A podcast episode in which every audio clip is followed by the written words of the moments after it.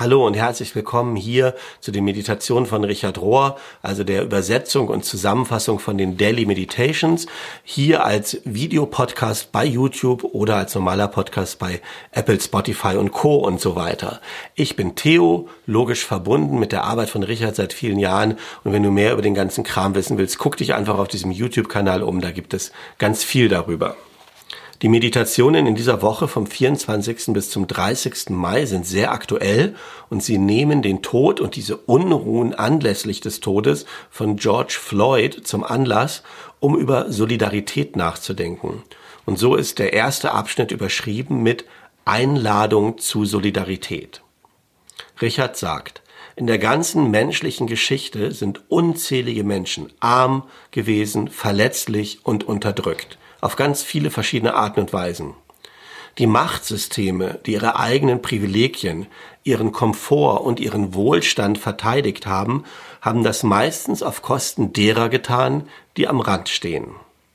Und vieles, was wir an Geschichtsschreibung kennen, dient dazu, diese Tatsache zu verstecken oder zu verschleiern und stattdessen die sogenannten Gewinner zu feiern. Ich nenne diese systematische Realität oder Realitätsverzerrung eine Form von Sünde. Und das, was der Apostel Paulus als die Welt beschreibt in Epheser 1, Vers 1 und 2.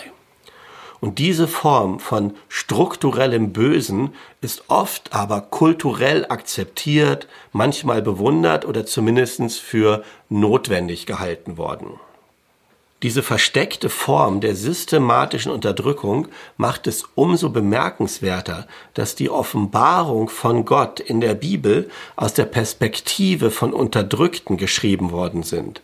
Die Bibel offenbart einen Befreiungsweg, der auf Menschlichkeit beruht, auf Mitgefühl und auf Gewaltlosigkeit. Wir sehen in den Evangelien, dass die Leute, die Jesus meistens folgen, diejenigen sind, die am Rand stehen die Lahmen, die Armen, die Blinden, die Prostituierten, die Säufer, die Schuldeneintreiber und überhaupt die Fremden. Jesus lebte in enger Gesellschaft und in Solidarität mit den Ausgeschlossenen in, in dieser Gesellschaft, in der er lebte. Und dann auf der anderen Seite im Zentrum der Macht diejenigen, die ihn schließlich gekreuzigt haben die Ältesten, die Pharisäer, die Hohenpriester, die Lehrer des Gesetzes und die römischen Besetzer. Und obwohl das Ganze so ist, geben wir heutzutage immer noch Menschen in diesen hierarchisch hochgeordneten Positionen mehr Ehre als die, mit denen Jesus unterwegs war. In den ersten 300 Jahren nach Jesus Tod waren die Christen eine unterdrückte Minderheit. Aber dann, im Jahre 400, haben sie Plätze getauscht. Ab da haben wir begonnen, die Bibel nicht mehr als subversive Literatur, als die Geschichte der Unterdrückten zu lesen, sondern als Establishment-Literatur, die den Status quo der Mächtigen rechtfertigt. Und wenn Christen anfangen, diese Position von Macht und von Privilegien zu verteidigen, dann ignorieren sie meistens auch bestimmte Abschnitte aus den Heiligen Schriften, speziell aus der Bergpredigt. Und am Ende führt das Ganze dahin, dass dann in christlichen Nationen und Empiren und Mächten die ganze Geschichte hindurch andere brutal unterdrückt wurden und das Ganze dann im Namen Gottes stattfand. Aber wenn wir die Bibel lesen, die ganze Bibel, mit den Augen der Solidarität, und das ist die bevorzugte Option, ähm, bei den Franziskanern heißt es die Option für die Armen, dann wirkt dieses Lesen immer befreiend, transformierend und im Englischen steht da empowering, was so viel wie ermutigend oder auch ermächtigend bedeuten kann. Die fünf Bekehrungen. Wenn eins der primären Kennzeichen eines christlichen Lebens Solidarität ist, so wie Jesus es uns vorgelebt hat, dann, fürchte ich, haben die meisten von uns noch einen weiten Weg vor sich. Das ist einer der Gründe, warum ich glaube, dass das Christentum auch nach 2000 Jahren immer noch in einem infantilen Stadium ist. Wir haben gerade mal die ersten stolpernden Schritte getan hin zu einem reifen Glauben. Vor über 50 Jahren hat der brasilianische Erzieher Paulo Freire, hat gelebt von 1921 bis 1997, ein Buch geschrieben mit dem Titel Pädagogik der Unterdrückten. Seine Arbeit hat Einfluss genommen oder hat Einfluss bekommen für viele Befreiungstheologen, die gegen ungerechte Systeme gekämpft haben. Und dieses Buch hat auch mein, also Richards Denken über Solidarität beeinflusst. Es fordert viele unserer vorgefertigten Ideen über christliche Charity, also so eine Mildtätigkeit oder Wohltätigkeit, über christlichen Dienst und ein christliches Missionsverständnis heraus. Und dieses Buch ist auch einer der Punkte oder diese Solidaritätslehre, die wir in unserer Living School lehren, die zu wirklicher Demut führt. Und diese Woche will ich euch eine Lehre vorstellen, die ich für die Living School entwickelt habe, die durch Paulo Freire inspiriert ist und die ich die fünf Bekehrungen nenne. Die erste Bekehrung zur Solidarität besteht darin, ein grundsätzliches Mitgefühl zu haben für die Armen im Allgemeinen oder auch für eine spezielle arme Person, also grundsätzliches Mitgefühl. In diesem ganzen Text, in der ganzen Woche werde ich das Wort arm in einer sehr speziellen Weise benutzen. Ich meine damit alle die, die machtlos sind, die abgehängt sind und die in ihrer Gesellschaft als gering oder wertlos betrachtet werden. Das ist ein viel weiteres Verständnis als rein materielle Armut. In den USA, sagt Richard, sind wir sogar darauf trainiert, solche Leute, die arm sind, einen Vorwurf zu machen. Den Immigranten, den Flüchtlingen, den Opfern oder Transgender-Menschen. Und viele scheinen zu denken, dass solche Menschen nur das Richtige tun müssten, ein bisschen härter arbeiten müssten, ihre Einstellung ändern müssten oder einfach nur ein bisschen härter beten müssten und dann würde es ihnen schon besser gehen und sie würden das schaffen. Und diese erste Bekehrung von Mitgefühl setzt da an und macht unser Herz weich und wir müssen die Erfahrung machen mit dieser grundsätzlichen Sympathie, Empathie und dass wir den Schmerz von anderen Menschen erkennen und anerkennen. Die zweite Bekehrung besteht in Ärger über ungerechte Situationen, die Armut hervorbringen.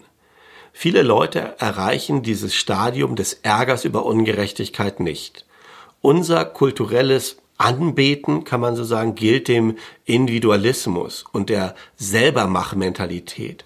Und beides mindert unser Mitgefühl für Menschen in Not oder überhaupt die Fähigkeit, systematische oder systemische Unterdrückung zu erkennen. Wenn wir in der mittleren Schicht oder in der oberen Schicht sind, dann sind wir privilegiert. Und es ist fast unmöglich zu sehen, auf wie viele verschiedene Arten und Weisen das System uns unterstützt hat, erfolgreich zu werden. Stattdessen schreiben wir diesen Erfolg meistens uns selber zu. Und die dominante Gruppe in jedem Land oder in jedem Kontext, die ist nicht fähig, diese Art von Selbstlüge zu erkennen. Und Richard sagt, wir müssen aufmerksam werden, aufmerksam sein gegenüber jedem anderen Menschen, der sagt, ich kann nicht atmen. Und diese Wahrnehmungsverzerrung, die wir als Privilegierte haben, zu erkennen. Oft geschieht das, wenn wir in freundschaftliche Nähe geraten oder stehen zu Menschen, die davon betroffen sind. Wenn wir den unterschiedlichen Hintergrund oder eine andere Lebenserfahrung haben unsere Schwester ähm, verliebt sich in jemanden mit einer anderen Hauptfarbe, aus einer anderen Kultur oder ähm, einem anderen Geschlecht oder einer anderen Religion. Unser Enkelkind ist transgender. Also all das kommt uns nahe und wir fühlen dann ihren Schmerz, ihre Unterdrückung, ihr zurückgestoßen sein, anstatt in einer sicheren Distanz zu stehen.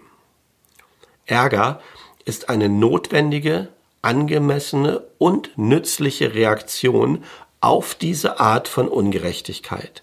Es ist der Anfang von sozialer Kritik und hilft uns, die angemessenen Grenzen für uns selber und andere zu schützen.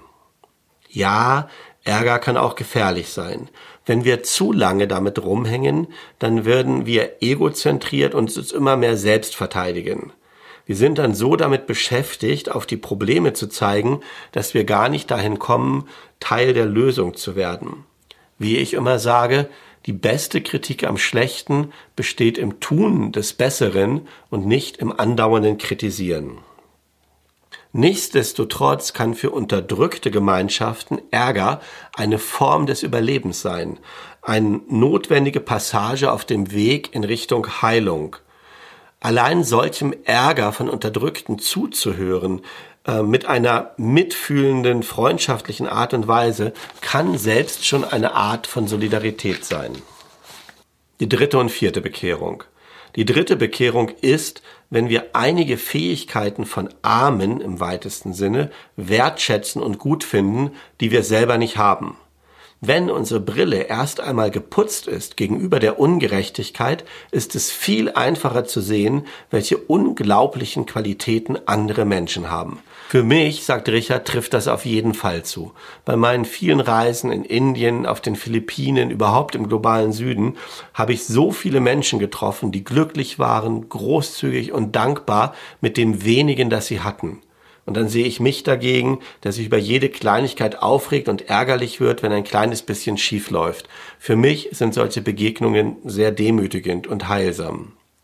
Wobei wir uns dann auch hüten sollten, nur das Tolle und Großartige in anderen zu sehen und sie so dann zu überhöhen und zu Supermenschen zu machen und nicht mehr als ganze Menschen mit Stärken und Schwächen zu sehen nur das Gute zu projizieren oder herauszuziehen, würde die Last der Solidarität, nämlich den Schmerz zu teilen, von unseren Schultern nehmen.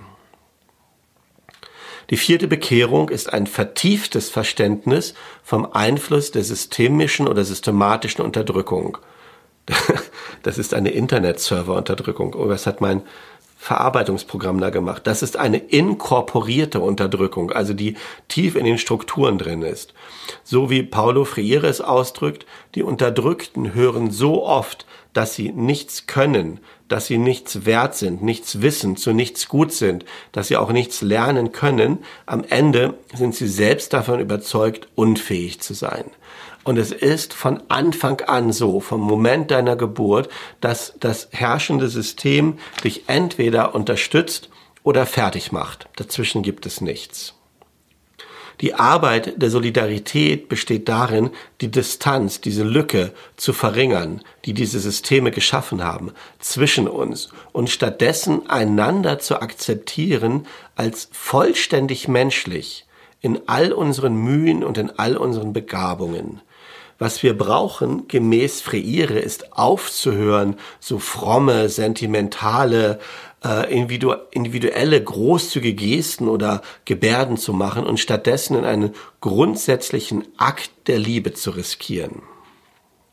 Die fünfte Bekehrung zur Solidarität ist ein Aufruf, mit den Armen und Unterdrückten zu gehen, von ihnen gelehrt zu werden und sie als gleichwertig zu lieben.